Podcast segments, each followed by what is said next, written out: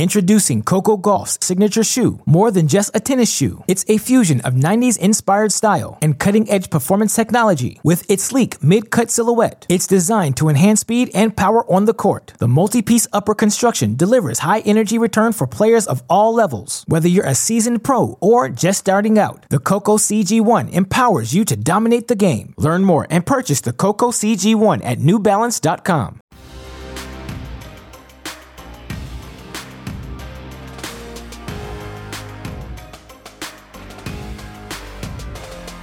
Welcome to another episode of Tennis Channel Inside In on the Tennis Podcast Network.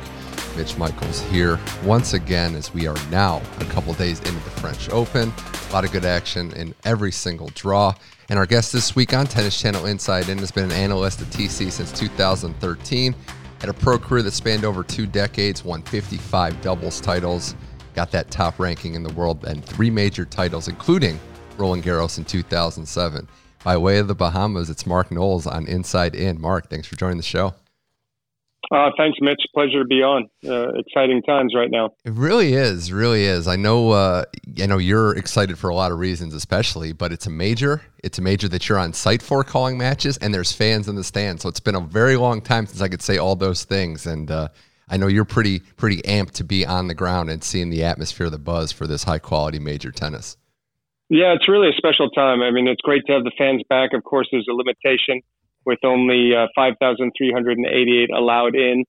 But, you know, it's up to a maximum capacity of 1,000 per court. And I, I really think it's provided a great atmosphere for the players. You know, we've seen some good matches when you think of some of the French players like Monfils, who thrives when he has the fans watching. He was able to pull out his, his first round victory. Wasn't successful in the second round, but it, it creates a great atmosphere, right? You, you come to the French and obviously you want to see the big players like Serena Williams, Federer, Nadal, all of those players play. But when you watch a Frenchman play with the crowd support, you get some really unique atmospheres and, and the energy that kind of reverberates around the grounds is incredible. It really is. And I've noticed it as well on the small and outer courts. And I think maybe that's what I've missed or, or taken for granted in the past is you get those, you know, want to say like a little rowdy crowds where it's the, the fan favorites. I saw Fognini play yesterday in front of a lot of younger people that were amped to see him. And that's kind of the stuff that I missed watching tennis. I mean, props to all the tours and professionals for making it work, but you get to see that environment yeah. even on the side courts. It could be just incredible. Yeah, you're you're 100 percent right. Those side courts, you know, they kind of have the intimate atmosphere, kind of a mini stadium. yesterday, they actually had a very unique situation, which obviously is only due to the pandemic times that we live in. But uh, fellow Bruin Mackie McDonald was yeah. engaged in a battle against Cristian Garin.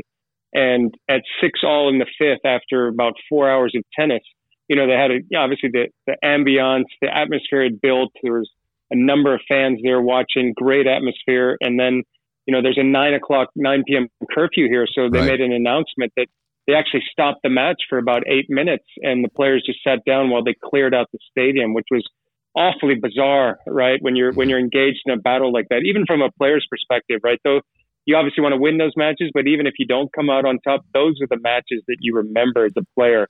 You know, playing late into the night, maybe on an outside court, more intimate atmosphere, engaged in a battle. So you know, you, you get unique uh, situations at Grand Slams, which are always special that curfew really did, you know, the curfew set setting has been uh, poking its head out since Australia, and we, we've seen it now at the French Open. It's tough. It's a tough adjustment that hopefully we're almost done with. But, you know, props to the players for adjusting. I know Mackie McDonald, the Bruin, was on the, the wrong end of it yesterday. There's a lot of Bruins in this draw, which we're going to get to in a second. But one of the standout things as well, Mark, is the fact that – we talk about all, all, there's all these favorites and you know it's it's top heavy on the men's side and the women's side has been dominated by a couple players but you get into a major and i think one of the things you forget is the fact that these are for the men best of five women still best of three but there's a lot of unpredictability in those first two rounds it's pretty exciting just to see some upsets happen and some surprising results and we've had no shortage of that first. I mean, right from the get go, you've seen seeds fall on both sides, and it kind of reminds you that this is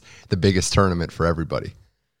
Yeah, I mean, it's also the beauty of three out of five, right? And mm-hmm. it's what makes these Grand Slams so special. And, you know, especially on the men's side, it, it really highlights and underlines how great the big three have been, right? We, we know about yeah. their dominance in obtaining Grand Slam titles, but something that gets overlooked a lot is how consistent they are in these events. And when you see a tournament like this, when you have the next generation of stars, when you think about Dominic Thiem losing in the opening round, you think about Zverev going five sets in his opening match, you know, Tsitsipas being engaged in some battles, Rublev going down in his first match, right? These is the next generation of guys that are going to win majors. But yet it just goes to show that there's still quite a disparity when you talk about consistency in the majors. Obviously, we know it as far as securing the crowns with the big three with 2020 and 18. But to me, it just, the one thing that really stood out to me in the first couple days is seeing those upsets on the men's side. Um, just incredible. And, and we're seeing it also on the women's side, which we've seen obviously more upsets on the women's side, but still continually slam after slam, we see some of the big names go out early.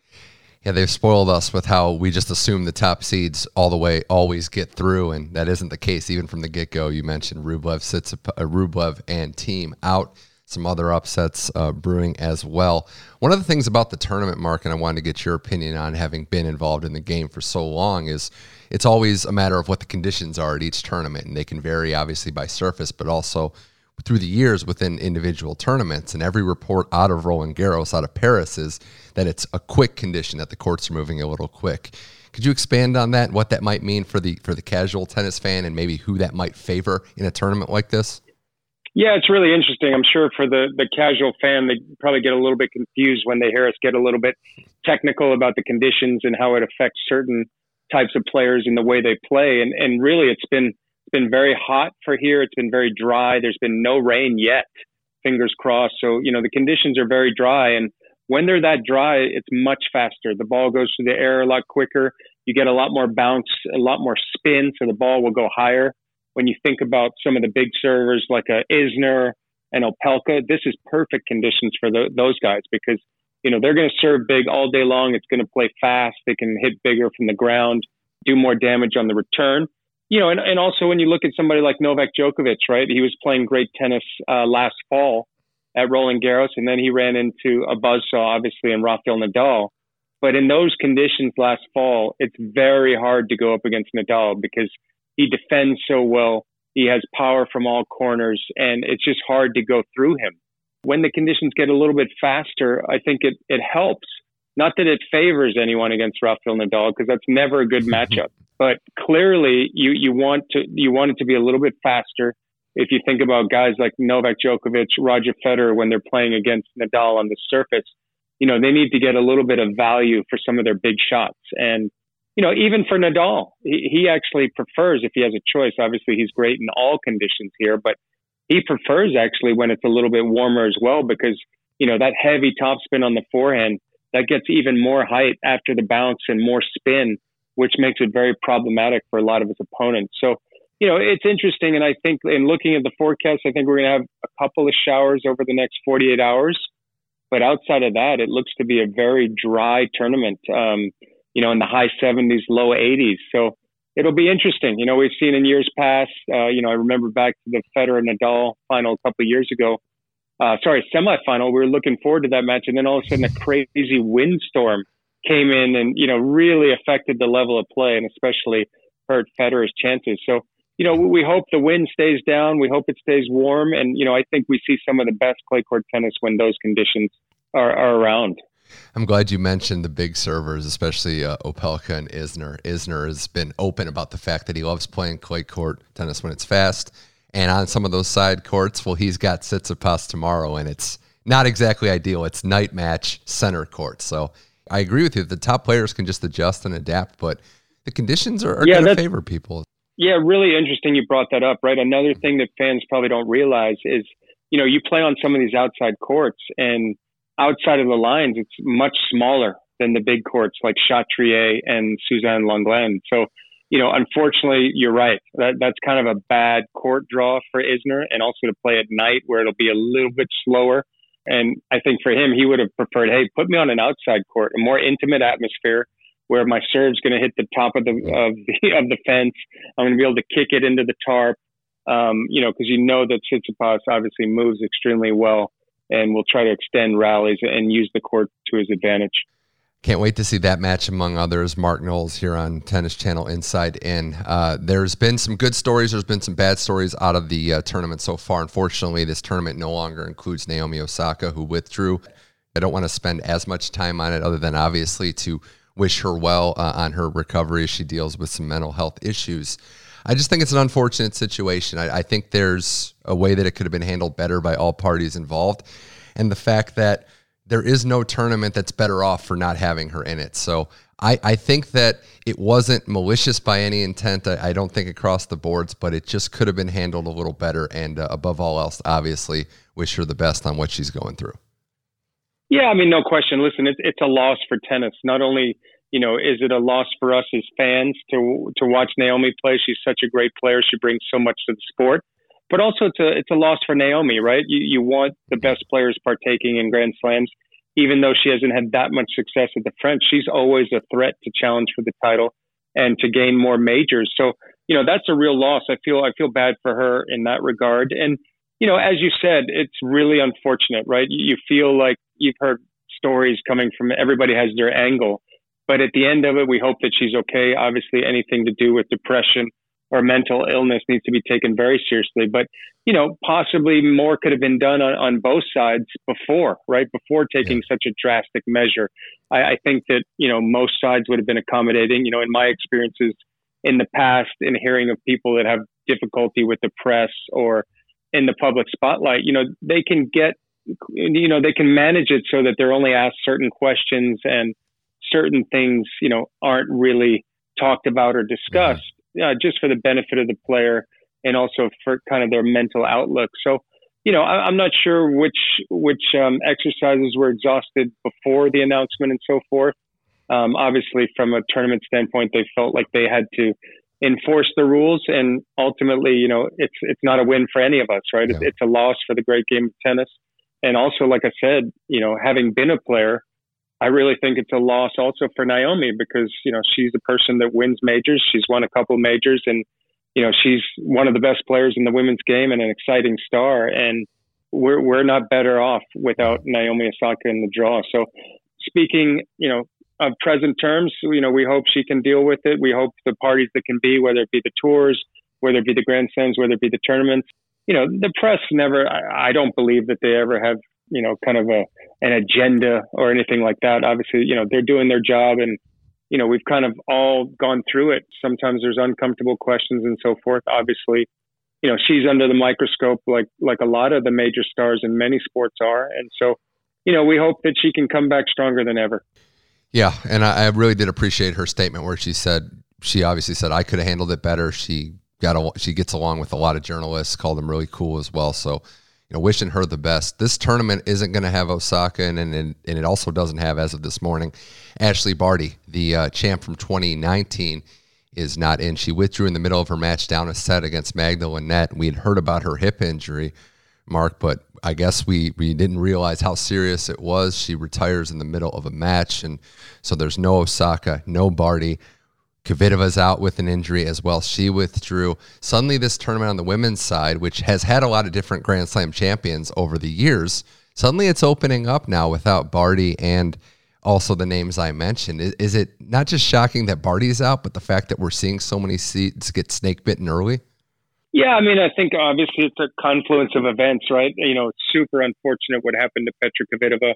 You know, she battled uh, really well in her first round match. She was in a lot of trouble, saved a match point, and then, you know, obviously, unfortunately, had an unfortunate incident happen to her after the match.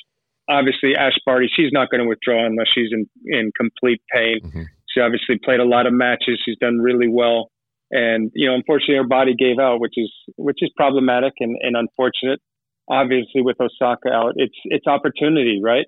Swiatek's been playing some great tennis. You'd have to say she's probably the favorite obviously Serena has the experience, and you know if she wins a couple matches, you know her confidence will only grow, and uh, she knows how to navigate these tournaments better than anybody. So I think for all players, you know, we saw Sloane Stevens. Uh, she had a nice win today against Pliskova. We know what Sloane can do, right? When she yeah. starts feeling good, when she has the right mental approach, uh, she's a tremendous player.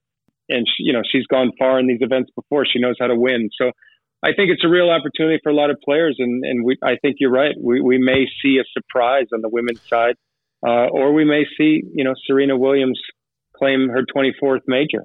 It's interesting with the the seeds coming out of the tournament. I wouldn't necessarily say that the draws opened up in one particular section. It's been pretty standard throughout that some names have gone down. 100% agree Swiatek deserves to be mentioned with with how she's done not just at the French Open last year, but just absolutely blistering her way to that Rome title uh, a couple weeks ago. I got to also throw Sabalenka in there. She's someone that I know hasn't had that major breakthrough, hasn't even gone to a quarterfinal yet, but the way she's playing, her power, her pace, I feel like once it happens, it's going to happen in spades. Like once she makes that run, it's going to be all the way to the title, whether that's this year or at another tournament. Yeah, no question. And, and you know, we we talked about the conditions and the weather, and like I said, I think it could be favorable for her if she makes it into the second week. Conditions look like they're going to stay pretty dry, which would favor her. She's such a big hitter.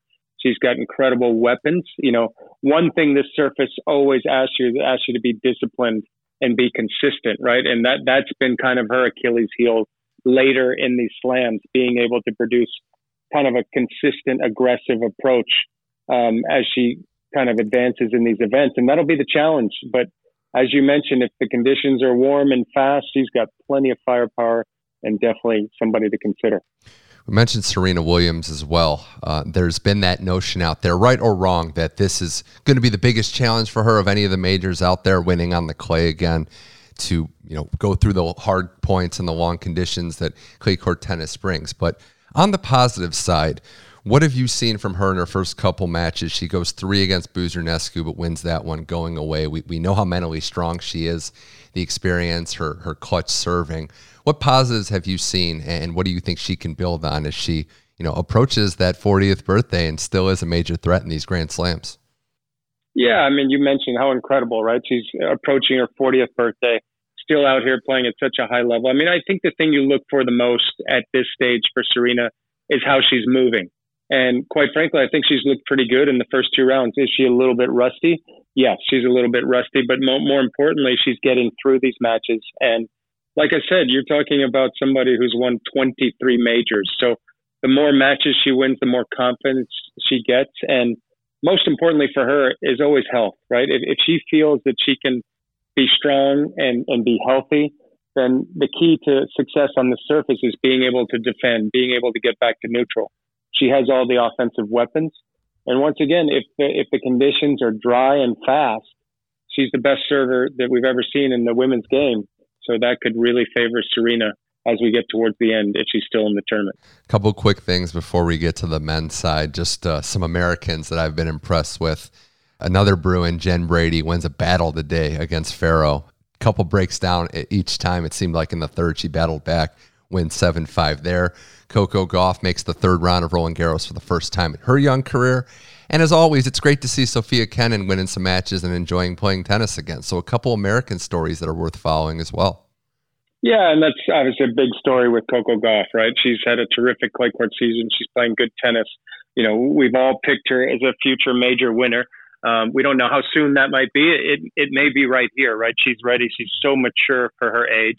Great story, and obviously Kenin Grand Slam champion. She knows how to win. She's had a little bit of turbulence kind of in on and off the court lately, but same thing. Somebody who knows how to win wins a couple matches, and then you know I'm always going to be a little bit biased with Jen Brady. Um, you know I remember watching her play in college, and just to see the the maturation she's made, the progress she's made. I mean, what a terrific 12 to 18 months it's been for her. So much respect for her, the way that she's kind of made the commitment to be strong physically and mentally. And, you know, she's always had that power, big kicking serve, but she's really worked on her movement. And, you know, she has the belief because she's, she's won deep into the second week of slams now. So really exciting times on the American side, as I mentioned, Sloane Stevens as well. So it could be a really fun uh, remainder. What we got? Eight, nine more days. Should be really fun. Yeah, that was a battle today for Brady uh, on clay, which she hasn't historically done well uh, mentally and physically playing Ferro, who's a local as well, and she finds a way to get it done. Props to her for sure. And Sloane, you mentioned her beating uh, Pliskova today. Moving on. Introducing Coco Gauff's signature shoe, more than just a tennis shoe. It's a fusion of 90s inspired style and cutting edge performance technology with its sleek mid cut silhouette. It's designed to enhance speed and power on the court. The multi piece upper construction delivers high energy return for players of all levels. Whether you're a seasoned pro or just starting out, the Coco CG1 empowers you to dominate the game. Learn more and purchase the Coco CG1 at newbalance.com. Mark Knowles on the Tennis Channel Inside In podcast as we look at the men's side now.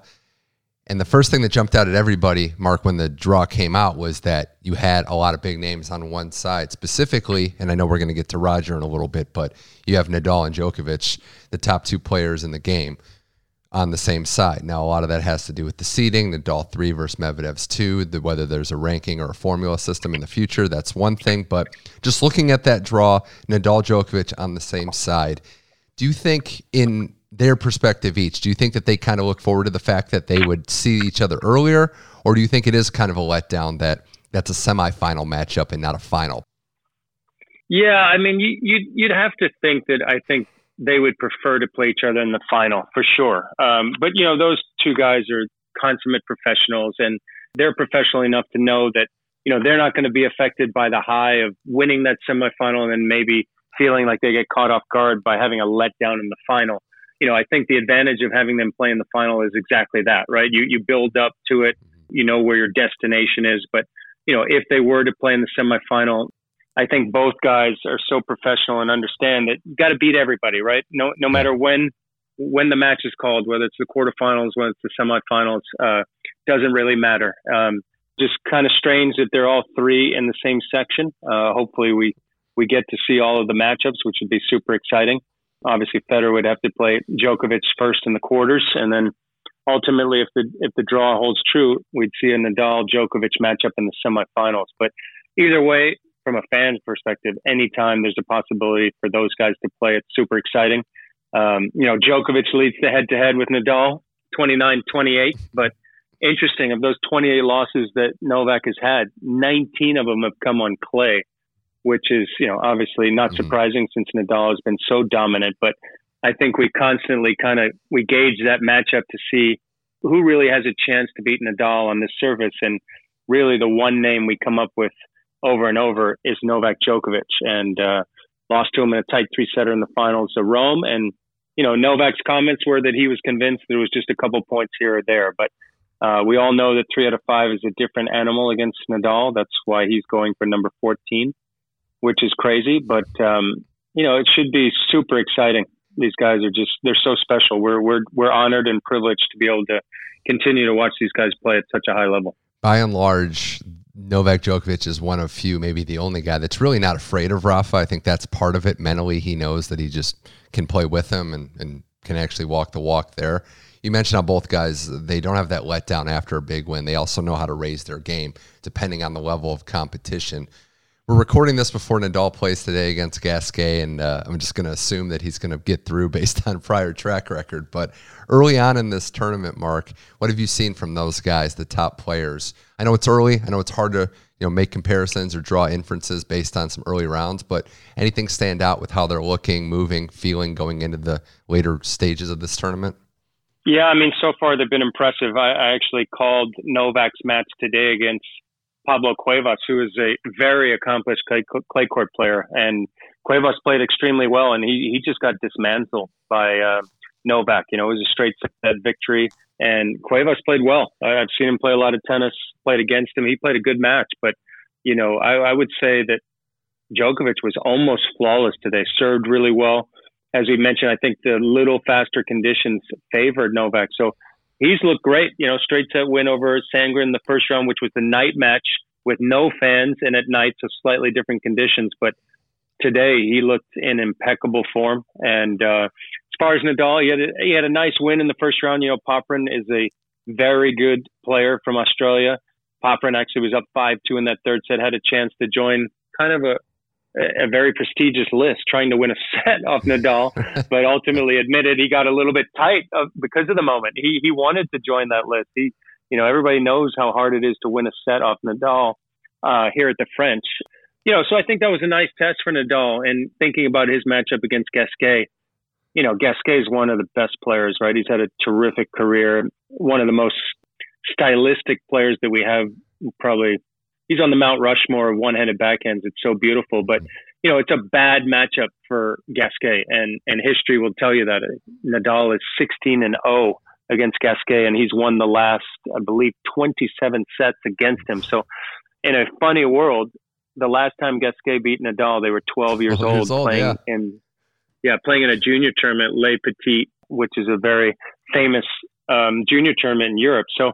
Uh, it's been one-way traffic there, and you know I think it's the matchup, right? The heavy lefty forehand negates the beautiful stylish, stylish one-handed backhand from Gasquet.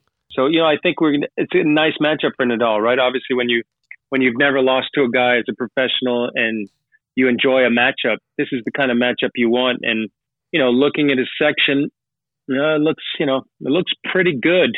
Um, when you you know, you're always looking for danger names, guys like an Isner and Opelka, guys that can shorten points and maybe give Nadal no rhythm. But you know, those guys are not in his section, so. Mm-hmm uh, you know, I'd expect to see Nadal progress through pretty nicely. Um, Monfils was in his section, but he lost. There's a young Sinner, but I don't think Sinner has enough variety yet yeah, to trouble yet. Nadal. So, and you know, for Federer, nice win today, right? He beat Marin Cilic, which he's a Grand Slam champion, somebody who believes in himself. And, and you mentioned it yourself. There's very few guys that think they can beat certain players, mm-hmm. right? Cilic has only beaten Federer once, but they've had a lot of battles and he would have thought that this was an opportunity to get his second lifetime victory against Federer. You know, realizing obviously that Federer hadn't played a lot of tennis and having lost early in Geneva, but Federer was up to the task, so that was a nice win for him. And he goes up against uh, a lower ranked player in the next round, Dominic Koepfer, who came through against Taylor Fritz. So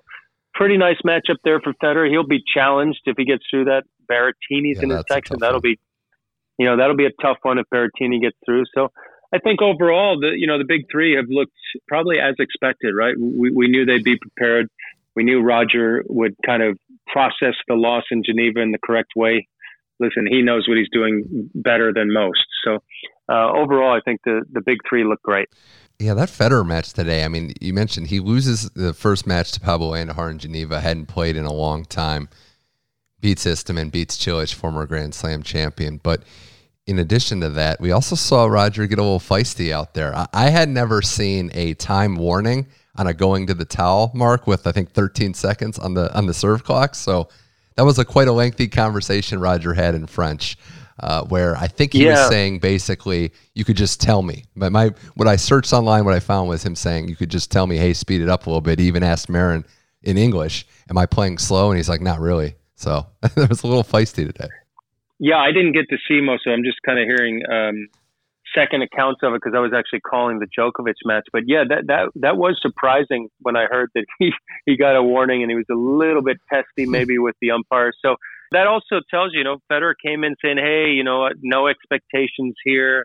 My mind's on the grass, but you know, don't be fooled, right? Mm-hmm. Roger Federer is not one of the greatest players of all time. You don't win 20 majors by not thinking that you have a chance to win every tournament that you enter. So, you know, as Federer progresses through the draw, as we said, you know, if the conditions are right, obviously he's not afraid of any matchup, even though, you know, it hasn't been great historically against Nadal on the surface, but he's still going to back his chances. So never disrespect the heart of a champion.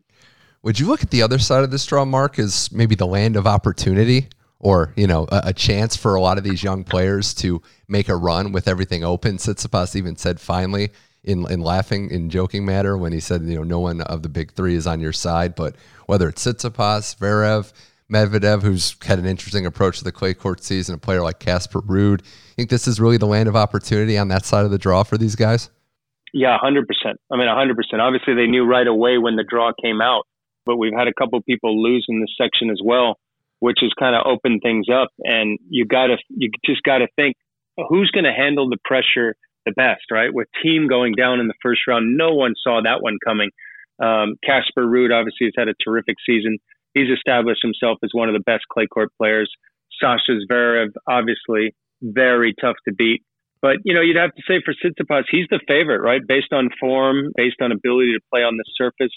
You know, Medvedev's in his section uh, in the quarterfinals. I mean, who knows? Medvedev's got a long way to go to possibly get that far, right? Yeah. He just secured his his first ever win the other day, and now you know a good win over Tommy Paul um, into the third round. But there's just opportunity all over the place. I mean, Tsitsipas has a difficult matchup, right? I mean, if anything, he got a little bit lucky with playing the night session against Isner. Playing Isner in a day match on an outside smaller court would not have been a fun matchup for anybody, even Tsitsipas. So definitely opportunity. I mean, when you look, you know, you've got to say, you know, it's going to be a, a Zverev, a Ruud, or a probably that that comes through and, and makes it to the final. You have to feel pretty good about one of those three guys coming through.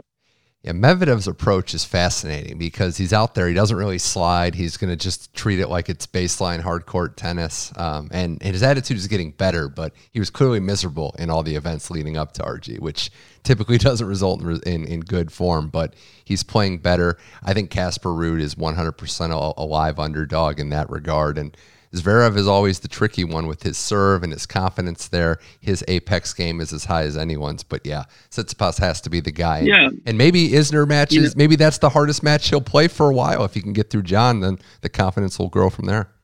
Yeah, hundred percent. I mean, you know, with Medvedev, it's just it, it's a matter of game style, right? He he just hits the ball extremely flat. He doesn't spread the court much with a lot of spin. You know, his game just doesn't translate well on clay. That's why he hasn't had great results in the past you know, I got to say, I was honestly pretty impressed with him last night because Tommy came out and played a great first set, got up a set. He probably heard a lot of the whispers. There were a lot of people that picked Tommy Paul, if not to upset Medvedev, to at least give him a long battle. So for him to come back and win three straight sets after dropping that first, I think will give him a lot of confidence. And, you know, let's face it, he's got a difficult assignment against Opelka, but, you know, that's more of a hard court player, right? He's not playing, not really playing. There's there, okay, maybe if he gets past Opelka and Garin makes it all the way to the round of 16s, that's a clay court player. But still, he's kind of another level than yeah. Garin, who's the 22nd seed. So don't discount Medvedev. Obviously, you know he's not the number two seed by accident, but his game obviously has limitations on this surface. It does. Uh, you mentioned Opelka, a, a, good mini run, a good clay court season for him, making the semis in Rome, and now the third round. Uh, quickly on the men's draw, I do want to give some props to some players that have made runs. Stevie Johnson, uh, a couple five set wins there, looking very impressive. And then yet another. I mean, I don't know. This this draw is just crawling with UCLA alumni, but Giron making it through to the third round as well, and uh, doing it in impressive fashion. So we've got some some guys making their mark as well. Yeah, I tell you, I mean, I, I want to go to Vegas with Giron after this trip because honestly, how could you not pull for Giron? I mean, he was down two sets, 5 1, 40 love with Dimitrov serving in the first round. So here he is in the third round. He played a fantastic match against Guido Pella, and, you know, he deserves every bit of it. So well done to him. Broke my heart yesterday. Mackie McDonald was up two sets to love, had match points. I mean, I, I wanted to see the Marcos Giron, Mackie McDonald third round because that would have assured that a Bruin would have been in the fourth round, which would have been really cool, really special. So that was tough, but geez, Mackie played a great match. Just one of those heartbreakers, right? Where you know there has to be a loser, but he played extremely well. But exciting times, right? Ex- exciting times for the U.S. players, which is even I think more exciting to see Opelka in there, Giron in there, Stevie Johnson, as you said, down two sets to love in the first round against fellow American. Tiafoe battles all the way back. You know, Stevie's had a difficult year. I think it speaks volumes to how strong he is mentally to come in here probably not having much confidence and be able to, you know, it would have been easy for him to just go away based on the season that he'd had, being down two sets to love against Tiafoe. But he fought back, did did a great job, and then beat Monteiro. So back to back five setters, and you know now he has nothing to lose. Plays Carreño Busta, who you know he can beat. Right, he's not playing one of the big three and why not? So great effort from the Americans so far here at Roland Garros. Mark Knowles on Tennis Channel Inside In. A couple more things before we wrap this up. I wanted to get your thoughts, you know, because around these parts you're kind of like a doubles legend on the doubles yep. game. Uh, it's been it's been cool to see some of the top players playing. Uh, unfortunately, the bad news that came out today is that the top men's seed, Mektic and Pavic, are, are out because of a COVID issue. So hope they're doing well. Six titles on the year. It's unfortunate to see, but the doubles at the Grand Slam level, ultra competitive. You play for a title. It's an opportunity for a lot of players, but we're also seeing Mark a lot of these singles players. And I talked to Hubie Hurkacz last a couple weeks ago, and he said he loves doubles. He thinks he's, it's improving his singles game. We're seeing the singles players adapt more and play more doubles events. I'm curious from your perspective of being within the trenches for so long, your thoughts on the current state of the doubles game and some of these singles players really making their bones in it as well. Yeah, I mean, first of all, what a cruel twist of fate that uh, and Pavic, the top seeds, are not able to play here. Um, COVID issue there. Those guys were having, oh, they're in the midst of having an incredible season. You mentioned that, uh, I believe you said six titles, which is incredible. They've had such a good season. Clearly the favorites to win here. Um, unfortunate that they're not able to play, but you know what that does is that creates opportunity, right? We're talking about opportunity. The rest of the guys in the doubles draw are going oh wow, you know, the most dominant team on the year is out, so there's an opportunity. But you know, I think doubles is in a great place. Um, you know, you got great double standouts still playing, um, and you mix in some of the singles guys, which is awesome, right? That, that's when doubles is at its best. When you have when you have the top doubles guys playing against the singles guys, it's a different skill set. The way some of the doubles guys play, as opposed to some of the singles guys, I think it creates a lot of excitement and so I think it's a really good draw. Um, we had a couple upsets early. I saw today where Granollers and Zeballos lost first round, which, you know, that's another big upset. That's a team that's really good on the clay. Um, so there are a lot of opportunities there and should be a very exciting draw. Yeah, it was interesting too. When Nick Monroe was on this show, he mentioned playing doubles with a lot of the singles players, the American singles players, and he, he kind of put it like he's the point guard. Like, I'll put them in the position where they can do their most damage with their skill set, and I'll handle everything else. And I think it's it's cool to see that. It's cool to see the the blending of styles, the the doubles specialists that make a great living and are experts in the game, and also cool to see the fact that you can have these cool pairs like Venus Williams and Coco Gauff play together. I think that's only going to grow the game in addition. Yeah, I think he's spot on there. When you see the doubles guys play with some of the singles guys, right? It's the doubles guys kind of passing on their knowledge, understanding the the game of doubles because it is a little bit different than singles. But ultimately, it's the singles guys delivering. They're kind of the shot makers, right? They're creating a lot of the excitement, some of the big shots. So think Nick is spot on there, and, and he would know because he's played with some of the singles guys over the last couple of years, and and I think he's you know that's the right way to approach it to to kind of be the point guard, to kind of be the one directing traffic and and letting the other guy uh, slam it home. Absolutely, uh, Mark. I'd be remiss if I didn't wrap this up without asking you about working in one of the cooler things that I think anybody in tennis has done, and that's working in Dallas at Dirk Nowitzki's uh, tennis pro. I got the name right in front of me, the Dirk Nowitzki Pro Celebrity Tennis Classic, and getting to work with all these athletes, celebrities, put on a great benefit for charity, raise some money as well. What's that experience been like working with uh, the big seven foot German and uh, playing some exhibition tennis with some stars? Oh, it's been cool. I mean, it's you know, it's part of why being a professional athlete is really fun. You know, you get to meet some incredible people and Dirk Nowitzki, probably the most humble athlete I've ever met. Uh, I consider myself fortunate. Um, great to call him a friend. Uh, you know, we hang out a bit, we play some tennis, we, we talk shop a little bit. And, um, you know, it's just great to kind of have somebody like that that loves the sport. He played the game up until the age of 14. You know, it was his first love, but, you know, as he'll say often, he was just too tall um, the basketball guys would not let him yeah. play tennis. So, you know, he made the right decision. But it's so great because, you know, we talked even while I was still playing and, and afterwards, you know, he's the guy that would come home after games and turn on the channel and he doesn't just watch the big names. Like he, he's like, man, I'll watch, I'll watch a tournament in China in the middle of the night. Um, he just loves the game of tennis. You know, so to have people like that involved, it's really special because I think all athletes kind of want to share their experiences. And he loves the game of tennis. You know, he's a big fan, not just of the German players. He used to follow Tommy Haas, Steffi Graf, Boris Becker back in the day. Um, but he loves all players. He loves the game of tennis. So he's always involved, especially in Dallas with his celebrity event, as you said. He's gotten some great pros to come in over the years. Andy Roddick supported John Isner, of course. Um, and then he always has, you know, his teammates. Luka Doncic was there last year, which was really cool kind of before we knew he was a superstar. And it's good to see these guys. You know, it's good for us, I think, because it um, to watch them play tennis at times, it, it makes us feel a little bit better about our game.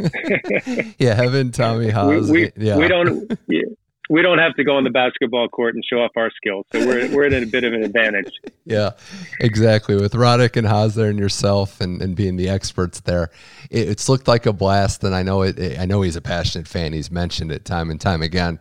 Uh, last thing on that, how did you break down like his game versus maybe Luka? I know Mike Modano's been there, former hockey star. Uh, Owen Wilson was at an event. How do you break down their games? Does yeah. anybody stand out, or is it all about the same to you? Yeah, to be honest, to be honest, Dirk's good. I mean, like I said, he played till he was 14. So, uh, needless to say, he's got a rocket. I mean, he's got a bomb for first serve, standing at 6'11, um, uh, maybe seven foot exactly. Um, but, you know, he's got a huge serve. Uh, he's got a big forehand, heavy Western forehand. Backhand, you know, he, he tries to shield the backhand a little bit, and obviously movements become more challenging. But he understands the game of tennis. He plays very well. Um, Steve Nash, the head coach of the Brooklyn Nets, is very good. Uh, no surprise there. I mean, he's a great soccer player. He's great at everything he does. Great footwork. So he's really good. Um, you know, so Luka, eh, Luka could he could do yeah. with a couple of lessons maybe, but yeah. um, you know he hasn't played much in, in, in defense. And talking to him a little bit during the charity event, uh, you know, he was coming out mostly as a favorite to Dirk uh, and to enjoy it. So he hasn't played much tennis, but obviously if he played a little bit more, he'd be better. Um, you know, so th- there's been some great players over the years. Um, trying to think who else is pretty good. JJ Barea actually used to play. I don't know if he's still playing for the Mavs, but a long time Mav. He was actually really good. He's from Puerto Rico. He grew up playing tennis. So you know, there's a a lot of lot of good players there, and, and it's all for fun. It's good for good good cause as well. So always great when you get kind of athletes and celebrities and, and actors and so forth together. It, it provides for a good time.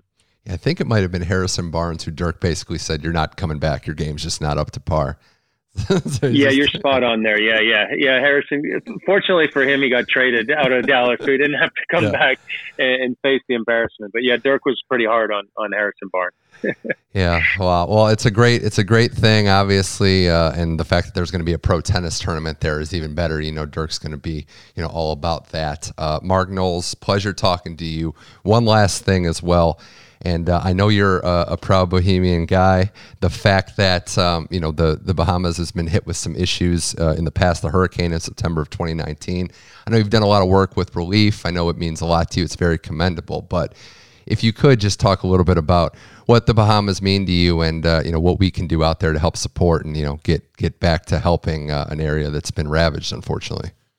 Yeah, it's been a tough time, and obviously been a tough time for everybody with the pandemic recently. But pre-pandemic, we had obviously a, a, horrible hurricane that really devastated the Bahamas. And you know, I had an event in the fall of 2019. Once again, the players, as they, as they always have done, came out and supported. Coco Gauff was there, James Blake, Andy Roddick. Um, tremendous support. So the players have always been great to me. You know, I had a foundation for about 13 years to raise funds for local charities and mostly based around children's charities and so forth. And then, you know, the last time we did the event obviously was for hurricane relief to help with the rebuild. Um, you know, Bahamas is a special place for me. It's home. It's where my family's from. It's where I grew up. It's where I played Davis Cup, Olympics. Still home for me. You know, I'm very passionate about the Bahamas. I love it. The people are amazing. You know, obviously everyone thinks of it as this exotic resort, but it's home for me. And uh, it's been great for me, obviously, to promote the Bahamas, to have all my friends, my colleagues come down to the Bahamas, visit. I continue to do it. It's one of the most beautiful places in the world, and you know the people are amazing. Um, so it's it's really a special place. So any anything I can do, you know, anytime I can do my part to support the country, I'm I'm going to be the first one to do it. And we've been fortunate. We've produced some great athletes over the years. We've had some great track and field stars, great basketball players. You know, going back to Mychal Thompson. Mm-hmm uh, used to play for the Lakers. Obviously, everyone knows Klay Thompson, but don't forget about Mychal Thompson. He was the original uh, from the Bahamas, um, you know. And then we had Rick Fox. We have Buddy Hield, who plays for the Kings, amazing. And then we have DeAndre Ayton, yeah. uh, the center for the Suns. Um, I'm a Lakers fan, so I can't pull for him too much, but but he, he's a Bahamian, so uh, I'm a little bit uh, pulled in directions there. But you know, it's it's been great. Uh, Bahamas is a very sporty place. We love our sports you know, they supported me tremendously throughout my career. Uh, myself, uh, Roger Smith. Um, so it's been it's been fantastic. I've been proud to be an ambassador of the Bahamas. I'm presently the sports ambassador of the Bahamas, and you know I continue to promote the Bahamas all over the world. So I thank everybody for being supportive of the Bahamas. Everyone has always been so supportive of all our charity events and charitable movements, and uh, you know we welcome everyone back uh, whenever they want to come down. We've done a lot of good work in that regard, uh, making a difference there. Thanks for joining me on the uh, TC Inside In podcast, Mark Knowles. It's been a pleasure, and uh, best of luck over in Paris, calling the rest of Roland Garros. Still a lot of tennis to be to be played, outcomes to be decided. Mark Knowles, thanks for joining the show. Thanks a lot, Mitch. Stay tuned. There's going to be some great tennis here over the next eight days. A lot of excitement can unfold. I can't wait for that. That was Mark Knowles on Tennis Channel Inside In. If you like the episode, the entire catalog of the show is found on the Tennis Podcast Network, tennis.com slash podcast. All revamped, all new, tennis.com. So make sure you check that out. We'll be back next week with another episode. We're on all your podcast platforms. More Roland Garros action. It'll be the business end of a great tournament. You'll not want to miss how it unfolds. For Mark Knowles, I'm Mitch Michaels. This was Tennis Channel Inside In. We'll see you next week.